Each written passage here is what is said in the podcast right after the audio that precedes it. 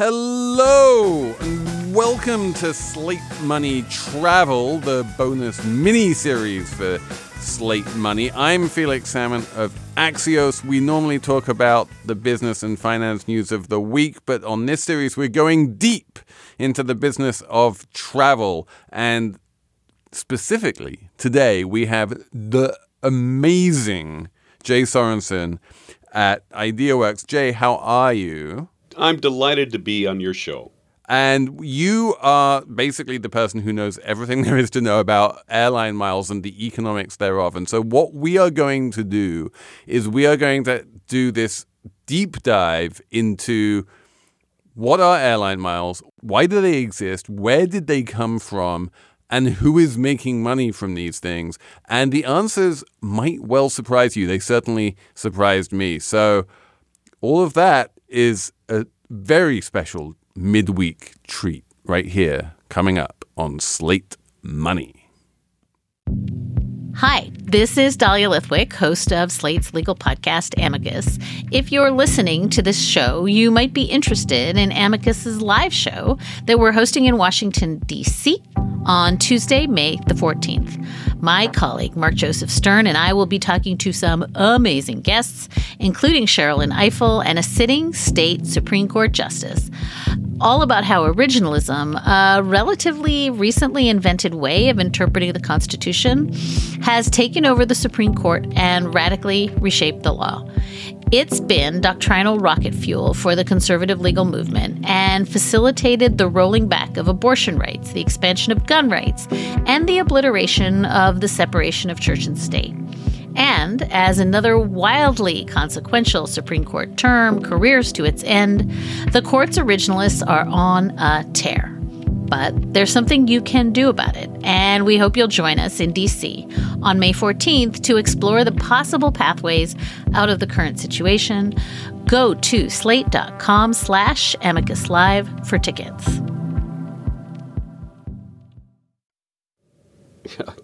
And the capital of Moldova is? You get bonus points if you get this one right.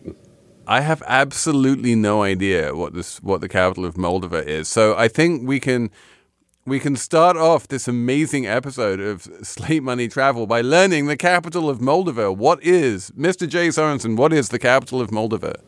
It is Chisinau. Okay, and and and is it a place I should visit? Is it on? Is it a good place to go? Does it have good food?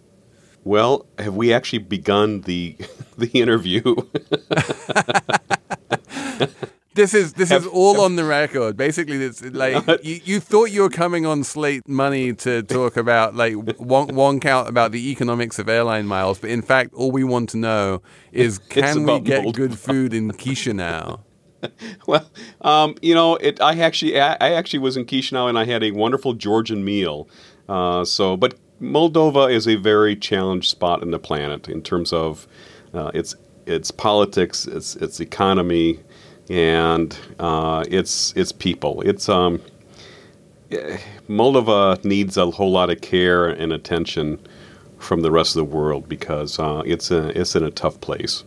Okay, uh, I will I will I will keep I will keep my plans my, my Slovene plans. I have a I have a whole plan of um, doing a, a kind of Spomenik brutalist architecture tour at some point. So I'll keep those plans. I won't. I won't change that to to a to going to Moldova. There's these things that are nicknamed Stalin's birthday cakes, and they were gifts of the Soviet Union, and they're they're typically like the main building in some of these former Soviet capitals, like Riga has one, Warsaw has one, and, a, and I don't know if Romania was Bucharest was gifted one, but these are brutalist structures that um, that have a tiered sort of effect that look like a, a birthday cake or a wedding cake, and um, they're pretty hideous, and they're they're they're a delightful reminder of of what the Soviets did in terms of um, uh, damaging architecture. I, I, stayed in one of those ones. I feel like the Sheraton Hotel in Sofia, Bulgaria, is is one of those, and which is actually which is actually the perfect segue because the reason I was the reason I was staying in the Sheraton Hotel in Sofia, Bulgaria, is because I was giving a talk there. but I was also accumulating my Sheraton points, which I was getting by by by using my Starwood American Express card, and and so I have stayed in many um, Sheraton aligned properties over the years. They locked me in through my through my card, and I became a, a loyal Starwood person. Of course, that's all over now. They got bought by Marriott, but um, but this is exactly what we wanted to talk to you about, which is like why do these points exist, and who is making money off them? Um, and so I guess the place to start is just um, we should have done this ages ago. If you could just introduce yourself and explain to us who you are and, and how you managed to get into this um, curious corner of the capitalist world. Well, I, I am an airline professional. I worked, uh, I started my airline career in 1984 working for, actually before that, for a, a small little regional airline that, that I worked for when I was in college. But my first real airline job was with an airline called Midwest Express that was based in Wisconsin or Milwaukee, and I worked there for 12 years and was director of marketing. And while I was there, uh, helped start uh, the frequent flyer program. And I left the airline in 1996 and started the IdeaWorks company consulting firm. And one of the areas that we work with airlines worldwide is on the topic of loyalty marketing. Uh, so it's been a you know it's it's been a great ride, and I really enjoy working with these programs because they can be so so very creative. Creative, I, I like that word. It's it's you know um, I feel like creative is one of those words which which occludes a multiple a multitude of sins. But I I, I want to get into into this idea. Um, so I think at first glance. Um, people look at what you call a loyalty program and go, well, yeah, it's a loyalty program. What happens is if I use your product a lot, if I if I fly on your airline a lot, you'll give me little, you know, points, these magical little things, and if I accumulate enough points, then that will get me status and upgrades and free flights and make me feel special and and you know get me on the plane earlier and all of these other wonderful things, and that it will turn into a kind of virtuous cycle where um, points beget loyalty and loyalty begets points. And then I just wind up flying on your airline to the exclusion as much as I can of anybody else's airline. And it just kind of works in a closed loop between the airline and the passenger. Um, is that how they started, or were they always really thought of as, as more of an actual sort of financial profit center? Well, I, I, I don't think you need me for this show. I think you've nicely encapsulated what these programs are all about. They, you know, they, they've been around for more than 30 years, and they were originally designed to be nothing like what they are today. Uh, the very first programs were in the U.S. and uh, American uh, Delta and United uh, were among the, the, the, first to, to offer a frequent flyer program. And they were offered by invitation, and they were only offered to those who had the, the, the most amount of flying. And the reward structure was very similar, it was very simple. It was only first class seats because hmm. the airlines realized that they had excess capacity in first class. And there was no capacity control. So if there was a first class seat available, you got it. Uh, and eventually, the programs grew in complexity and in size where they did add uh, economy class. Uh, but the big game changer for frequent flyer programs uh, was the arrival of, was the marriage of, of credit card activity with a frequent flyer program. So give us some dates here. Like when did these things start? When do they move into economy class, and then when do they become financialized?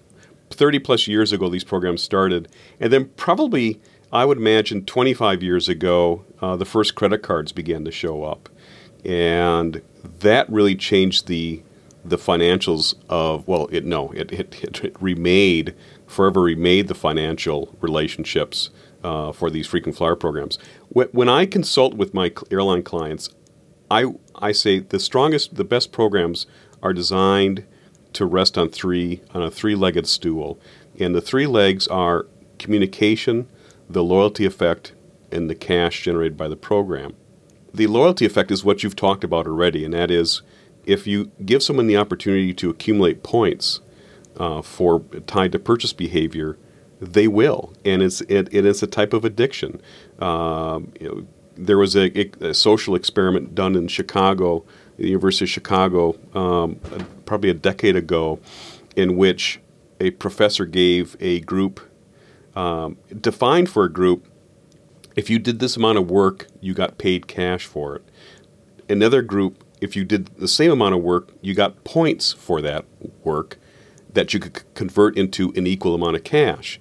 Well, the surprising result was that the group that was working for points worked harder than the group that was working directly for cash. So that demonstrates the power of the loyalty effect. The second leg of the stool is communication, and that is when you are enrolled in a frequent flyer program, there's two way communication that's occurring. First, the consumer, the member, is giving up their data in terms of what they have purchased, their purchase behavior, because they're earning points for it.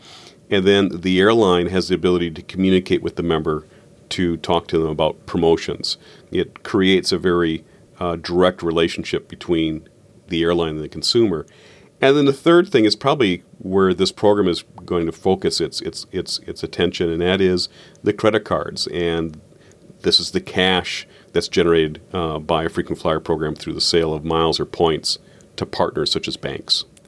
So you just kind of blew my mind there. And yes, you're absolutely right. We're going to talk about the um, the credit cards and the massive influx of cash that they brought into the entire ecosystem. We'll do that in a minute. But I'm really fascinated about this communication idea, and it had never occurred to me before that um, that this is a kind of 25 year old big data play, if you will, and that back in the days when people were buying airline tickets through travel agencies, or even today, I guess, if you buy an airline, I don't know what happens today. I'm, I'm very confused about how, how ticketing works today. But back in the day when people were buying airline tickets through travel agencies, there was a huge degree of opacity. Um, the, the airlines didn't really know who was sitting in those seats with those tickets and had no ability to communicate with those individuals directly. And the idea of a frequent flyer number was that the travel agent would just like write down the frequent flyer number um, along with the ticketing request, or maybe it would happen at the gate. And then that would allow the airline to know exactly who was in that seat and to communicate with that person directly in a way that they weren't able to do hitherto. There's also another story that's tied uh, to this this opacity that you're talking about, and that is in the in the initial reservation systems, the airlines did not know what fare was paid by the customer when they booked through a travel agent. They eventually wow. did know, probably weeks or months later, when the actual paper ticket was processed. And that, that, that process was called uh, revenue accounting. Um, and it's a very bizarre and, and, and, and complicated art. So, why we have miles is testimony to that difficulty of capturing uh, what the customer had paid for the ticket. So the airline said, you know, when someone books a reservation originally, we did not know what they paid. And they, they said, well, what do we know about them? Well, we know where they get on the airplane, we know where they get off. Oh, what's that tied to? Well, that's tied to miles. And so that's why we have miles uh, for frequent flyer programs as opposed to points. And if you look at you know the rest of the world in terms of loyalty, it's always based upon spend. It's only in the airline business that we have this rather bizarre situation in which it's based upon distance, uh, which today bears little resemblance to the value that a customer may have to the airline. Wow, so it's this atavistic kind of holdover from from the days when everything had to get reconciled with pieces of paper. That's why we still talk about airline miles, and that's why people still think in terms of miles. Yeah, yeah, and it's and it's and it's it the the, the system. We believe um, that the system is going to eventually change to a revenue based system. What happens at many airlines today is very clunky. And you know, one of the w- one of the most important things about a loyalty program is that when a mem- when a member a member should know what their behavior will yield in terms of benefit. And if you go into a Starbucks, you use your, your, your, your loyalty card, you have an idea of what the payback is. In the airline business, it has become so opaque in terms of, and it, and it really reduces the loyalty effect. And that is, you know, what you what you accrue from a flight is tied to where you, the booking class is tied to the distance, is tied is tied to multiple different things. So the airline industry, over the course of time, has tried to make this mileage-based system more reflect the cash paid by a customer, and in, and in doing so, has really created a mess of it. And so you have programs such as Southwest or JetBlue that clearly tie accrual to the amount of money spent by the customer. And even with American Delta and United now, you see that accrual is tied to what you're spending on the airline. So we believe that the the, the rest of the world is going to eventually adopt this method of, of basing accrual upon spending, which then, of course, removes. Then it begs the question: Why are these things called miles anymore? and eventually, that too will change. So um, that's the the perfect segue for us to get into the other great way of um, accumulating miles, which is just using your credit card to pay for groceries. We'll come back to that in a second. Apple Card is the perfect cashback rewards credit card. You earn up to 3% daily cash on every purchase every day. That's 3% on your favorite products at Apple, 2% on all other Apple Card with Apple Pay purchases, and 1% on anything you buy with your titanium Apple Card or virtual card number. Visit apple.co slash card calculator to see how much you can earn. Apple Card issued by Goldman Sachs Bank USA, Salt Lake City branch subject to credit approval. Terms apply. Hello, I'm Imi Harper. On the Slow Newscast from Tortoise, I tell the story of how a Hong Kong billionaire was silenced. I got bombs thrown into my house. I got people came here, ransacked my computer, and I, I got people threatening me. I got this and that, but I'm safe. And what it reveals about the freedoms Hong Kong no longer enjoys. Listen to Hong Kong's rebel billionaire on the Slow Newscast wherever you get your podcasts.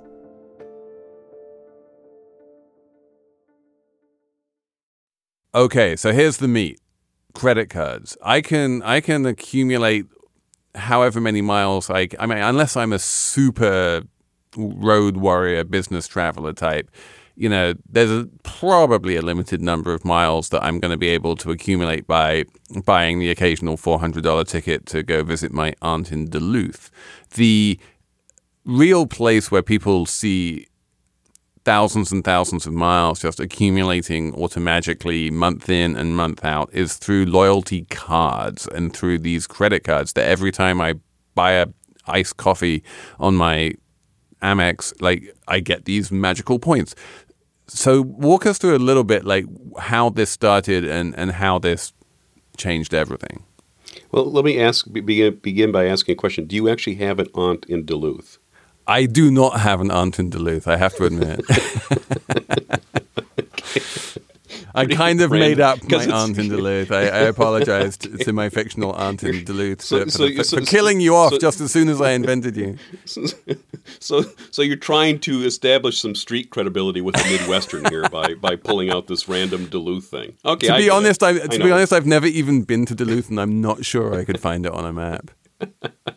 Well, I know everyone wants to be a Midwesterner nowadays, so it's it's I, I understand I understand the the the, the desire completely. um, credit cards. So, credit cards have effectively become another method in which airlines sell travel, and I like to say they sell travel a mile at a time.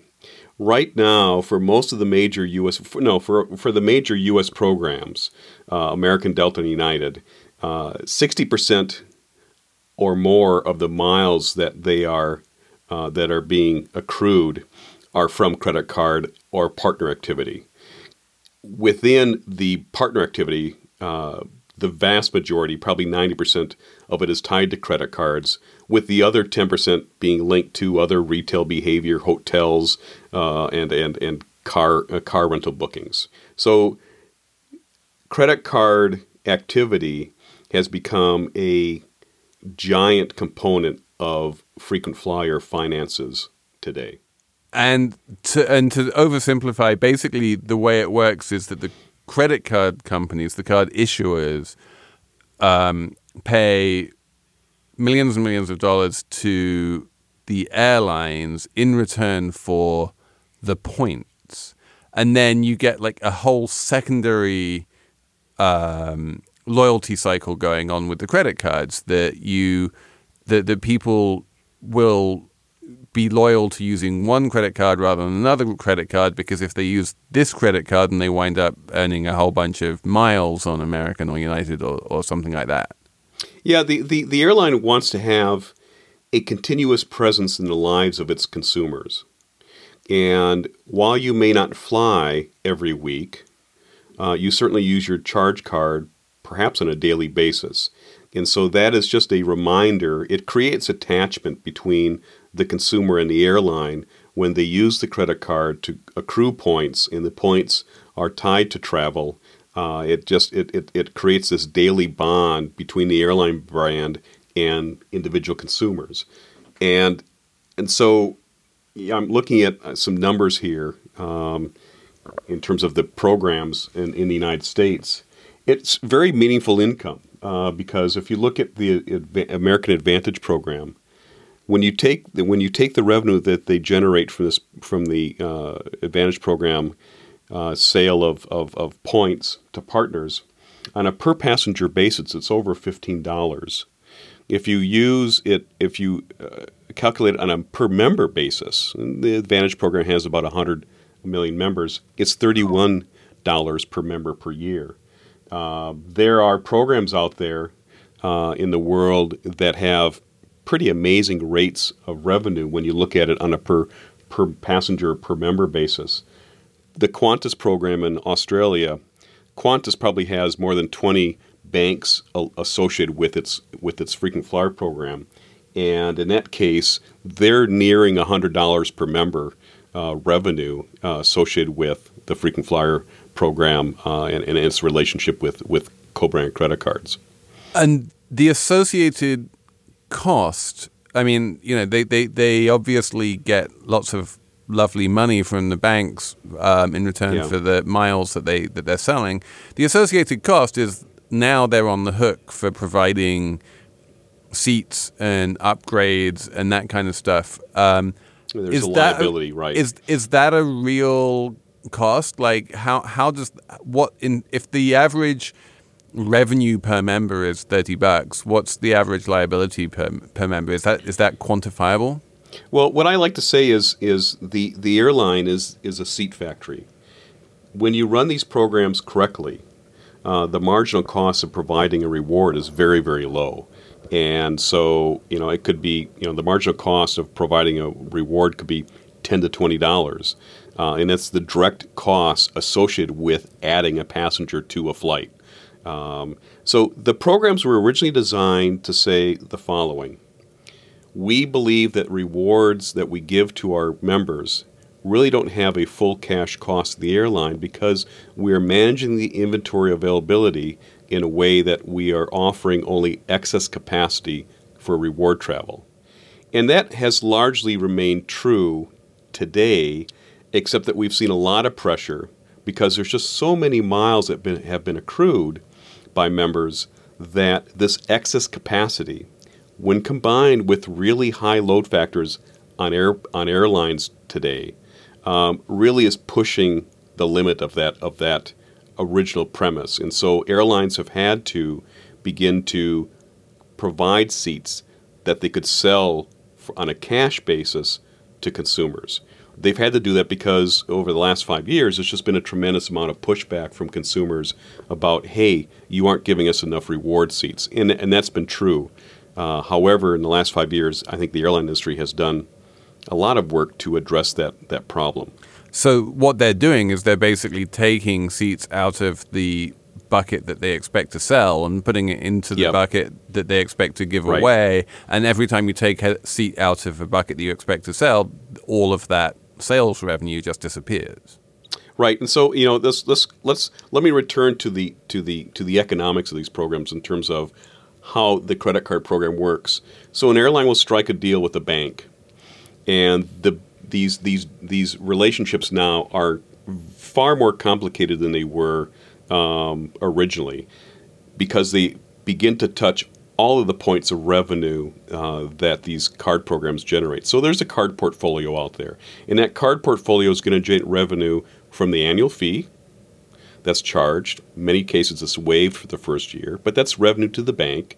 And then there's also what they call SIN fees, and that is if you're late, if you're paying late, um, you know you're going to pay a fee for that. That's revenue for the for the for the card program.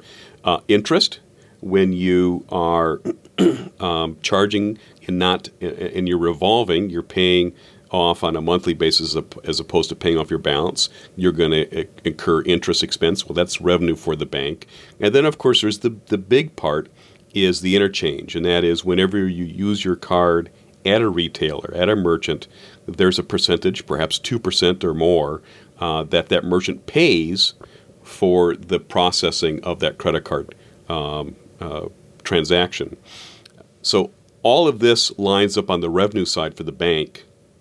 Now let's talk about the cost side. So on the cost side, when you have a credit card and you're going to you're obviously going to accrue miles, those miles are purchased uh, by the bank from the airline and deposited to your account.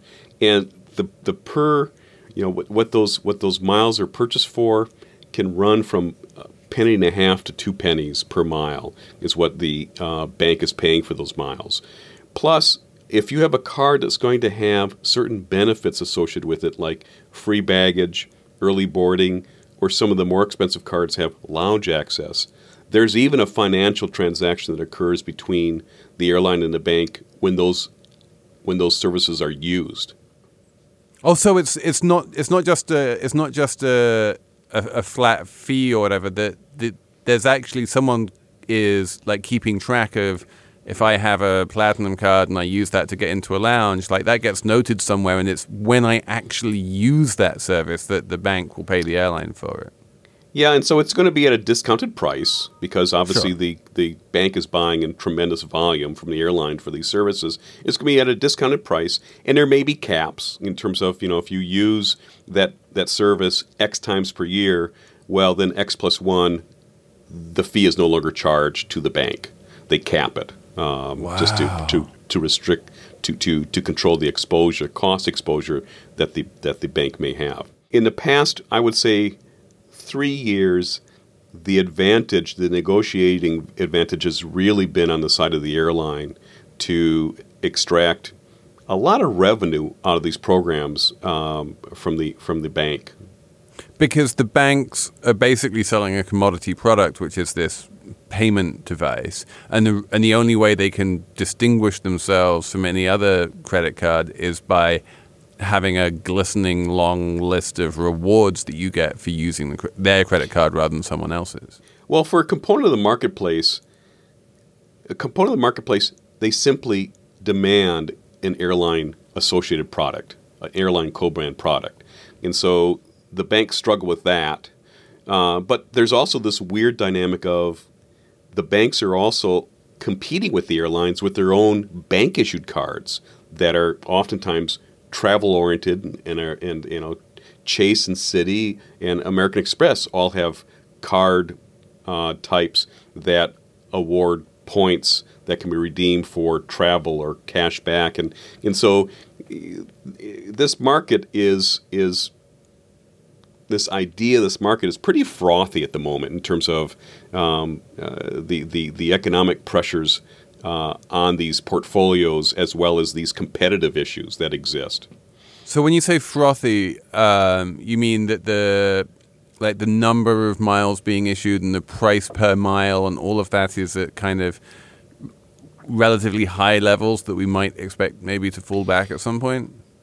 Well, I t- I'll tell you that there's this this whole house is built upon one thing, and that is the continued ability of banks of uh, to charge, I would say, relatively high merchant fees to retailers. Uh, in countries in the world, in Europe and Australia, for example, those merchant fees have been capped. um, and it has really changed the dynamics of the credit cards in those in those in those areas.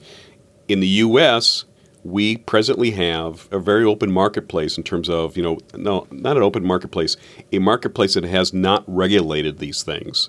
Uh, in terms of the government has basically said you know we're going we're not going to become involved as a regulator of these fees. We trust the marketplace to determine um, what's going to happen. Well the marketplace is comprised basically of visa mastercard and american express and all the banks that are aligned behind these brands and you know, as long as this, as long as these high interchange rates are out there, um, you know, we'll have card products like we have. But I, I must confess that I have followed this a bit, and the premise of the government becoming involved is based upon well, if you cap these fees, the merchants, of course, will um, pass on the savings to the customer in the analysis I've seen in the Australian and European markets, um, the analysis I've seen has suggested that hasn't occurred, uh, that the merchants have pocketed the, the difference. And so I'm, I think that the status quo will prevail in the U.S., uh, and, and, that means that we will continue to have uh, these very um, rewarding uh, co-brand uh, products. But they certainly are, you know, it, it, I can't stress how much these cards mean to the bottom line of, of airlines in the United States. So, I mean, that certainly explains why you don't have rewards debit cards. Debit interchange fees are regulated Correct. by Dodd Frank and they're very low, and so right. no one's going to make money off those. Um, yep. I am interested, though, in the idea that, you know, on the one hand, we've had regulation of interchange of credit interchange in Australia. And on the other hand, you told me that Qantas still has more revenue from these things than any other airline. It's like it's it doesn't seem to have harmed them that much. Well, you know, Qantas just has a huge penetration. Um, I think I was reading that that was uh, Qantas estimated that more than thirty percent of all credit card volume in the country uh, is tied to a, uh, a, a Qantas linked uh, credit card which is amazing. You know, when you think about the impact that that has on the economics of, of, of a, of, of, a of a country, uh, it's it's very it's amazing. It's stunning. It's amazing. So, I mean, if I'm if I'm a Qantas credit card holder, I can see that value um, in terms of hey, I get a free flight on Qantas at some point. Um, right. If I'm not a Qantas credit card holder, if I'm just you know an American, say. Um, flying on Qantas for my, you know, to visit my aunt in, um, you know, Melbourne, um, who also doesn't exist. The then, um, then do I benefit as well insofar as Qantas has this lovely um, revenue stream that it wouldn't otherwise have, and therefore it can charge me less per seat because it has other ways of making money. Oh boy, that's that's a you know I I don't know that I'm going to jump in and and and weigh in on either side of that uh, of that logic. Um, I, will say this that that you as a because Qantas is part of an alliance, you know when you do take that flight on Qantas, let's say you're a member of the American Advantage program, and Qantas is part of that um, of the One World Alliance that you will that your travel on Qantas will accrue can accrue points in your Advantage right. uh, membership. So I mean, there's there's that benefit to you that's very direct.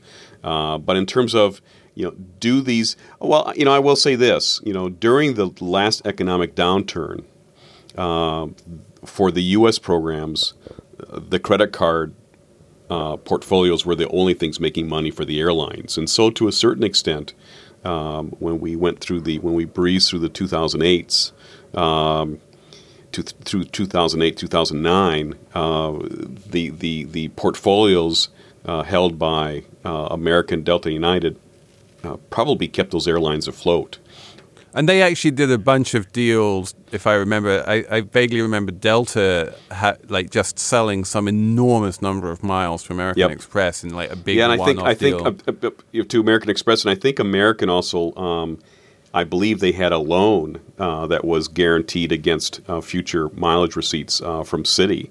Uh, so they, they were, I mean, for a while, they were the only profitable component of those airlines. And you know, it's and it's it it this is all this is good stuff from a from a from a financial perspective because it takes away the revenue from these programs is very stable, uh, and airline fares and airline fuel expense oftentimes are not stable. So it does layer in something at, at below that's a stable source of revenue uh, that helps um, counteract the, the, the, the far more risky side of the airline business being passenger fares and the price of fuel. Wow. Uh, perhaps you could call it a hedge against that type of uh, risk. Oh, it's just it's just predictable recurring income, basically, which is you know something everyone wants, and has seemingly transformed the airline industry. I guess I only have one more question for you then, which is that is this particular advantage for the very large airlines who can credibly claim to fly anywhere that you're going to want to fly and who you can realistically be loyal to compared to smaller airlines who might not have as many routes and so you you know it doesn't matter if you're loyal to them you can't fly them because they don't go where you're going. Oh there's tremendous market power from these programs. And i i recall um, you know there, there there was a yeah, I, I, I won't go down that path um, no, there's there's there is there is tremendous leverage that airlines enjoy uh, from these giant programs. I mean, look, they all have you know, the big three, American, Delta, United, all have 100 million plus members, and when you think about that reach, uh, what they can do with that membership in terms of, you know, let's say that there's a particular strategic need in a market to offer triple points or triple miles you, know, you can imagine what that does to a competitor who doesn't have that type of reach. Uh, so no, they, they are they are very powerful. Certainly, very powerful engines of loyalty. And and just like back of the envelope, if I have hundred million members and I'm getting thirty dollars per member per year, that's three billion dollars a year, which is real money even to an airline. Yeah, I mean these these programs, the, the big three programs, uh, and actually I'll include Southwest. You know, it's multi-billion is what they're generating revenue from these programs now on an annual basis. And everyone has a favorite airline. People, you know, it's almost impossible to run into anyone who doesn't go, "Oh, this that airline's really good. That airline's really bad." You know, people have strong opinions on that. Do loyalty programs have? I, I feel like I'm not clear whether people have the same opinion of loyalty programs and whether it's all like tied up in your opinion of the airline. Is is there like a different ranking for loyalty programs than there is for airlines, or is it pretty much the same?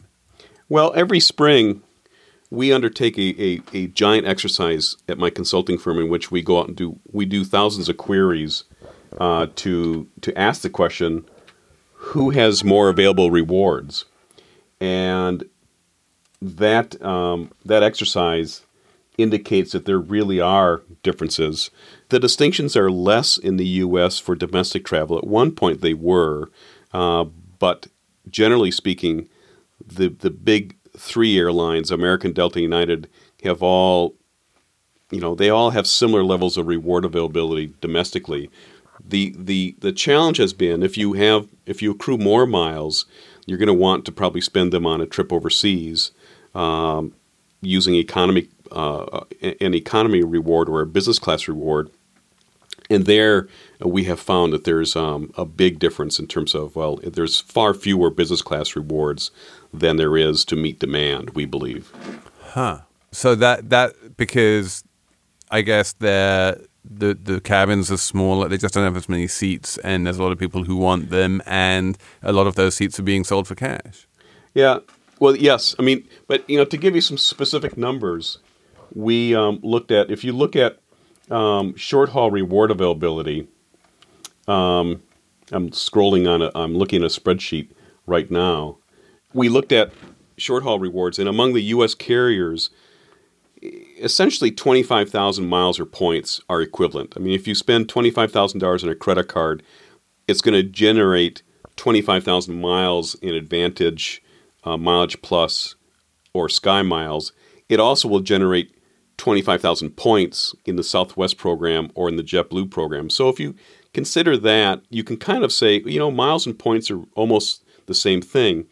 Um, when we did our queries, 100% of the time we were able to find a reward on Southwest Airlines. That number drops a bit uh, as you consider other carriers. So for American, it was 92.9% of the time. Uh, the same number for Delta, 92.9% of the time. And then United was 78.6% of the time. We were able to find an economy uh, reward uh, for in, in, in, their top markets. I can also give you the numbers if you want um, to see how they're different um, for long haul flights, if you wish. Yeah, tell me about what's. In, I mean, obviously Southwest isn't doesn't offer international business class seats, but for the, those who do, what's the availability? Well, it, the, the, funny enough, Turkish Airlines was on top, and Turkish Airlines for a long time was at the bottom of our rankings. But over the course of time, uh, they have uh, they, they obviously have done a lot of work on making their rewards, long haul rewards, more available. But for uh, long haul markets, 98.6% of the time on Turkish, we were able to find a seat. If you begin to look at the U.S. carriers, it drops down to 72.9% of the time for United, 71.4% of the time for American, and then 51.4% of the time for Delta. Wow. Um, so it's it's it's uh that's that's an interesting stat as well. We also look at um, the average price, and so that's a pretty telling statistic as well. Um, the average price for these various for these carriers, and when we look at their top markets, we also obviously look at the reward price in miles or points. And for 2018, Southwest came in at 7,579 which was by far the lowest. Um, the average among the U.S. carriers was 19,616. So in this particular case, you see Southwest coming in uh, far, far below. Um, United, for example, uh, the average reward price was 28,500. Wow.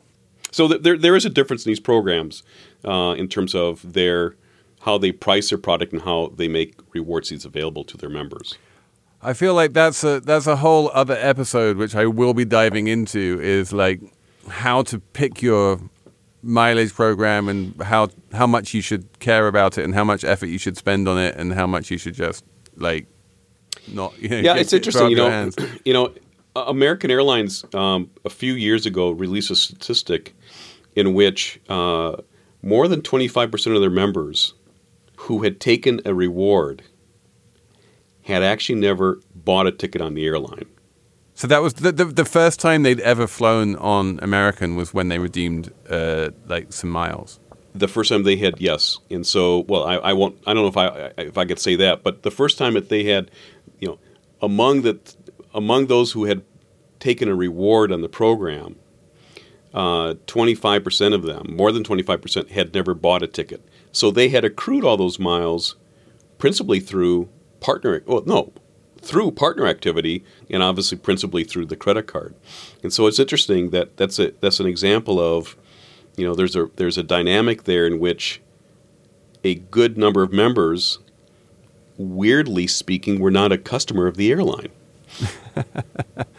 wow, that's that's absolutely fascinating. So, um, Jay, thank you so much for explaining this to me. I You're have welcome. learned so much from this. I am now an I for the next 30 minutes I'm going to be an expert on all things airline miles and I'm going to forget it all, but this was absolutely fascinating. I am now going to resuscitate my aunts in both Duluth and uh, Melbourne so that I can I can find an excuse to cash in some airline miles and go visit them. Um, thank you so much for your time. It's been amazing talking to you. You're welcome. So, thank you all for listening to this special bonus edition of Slate Money Travel. We'll have more on wonky travel related economic questions next week.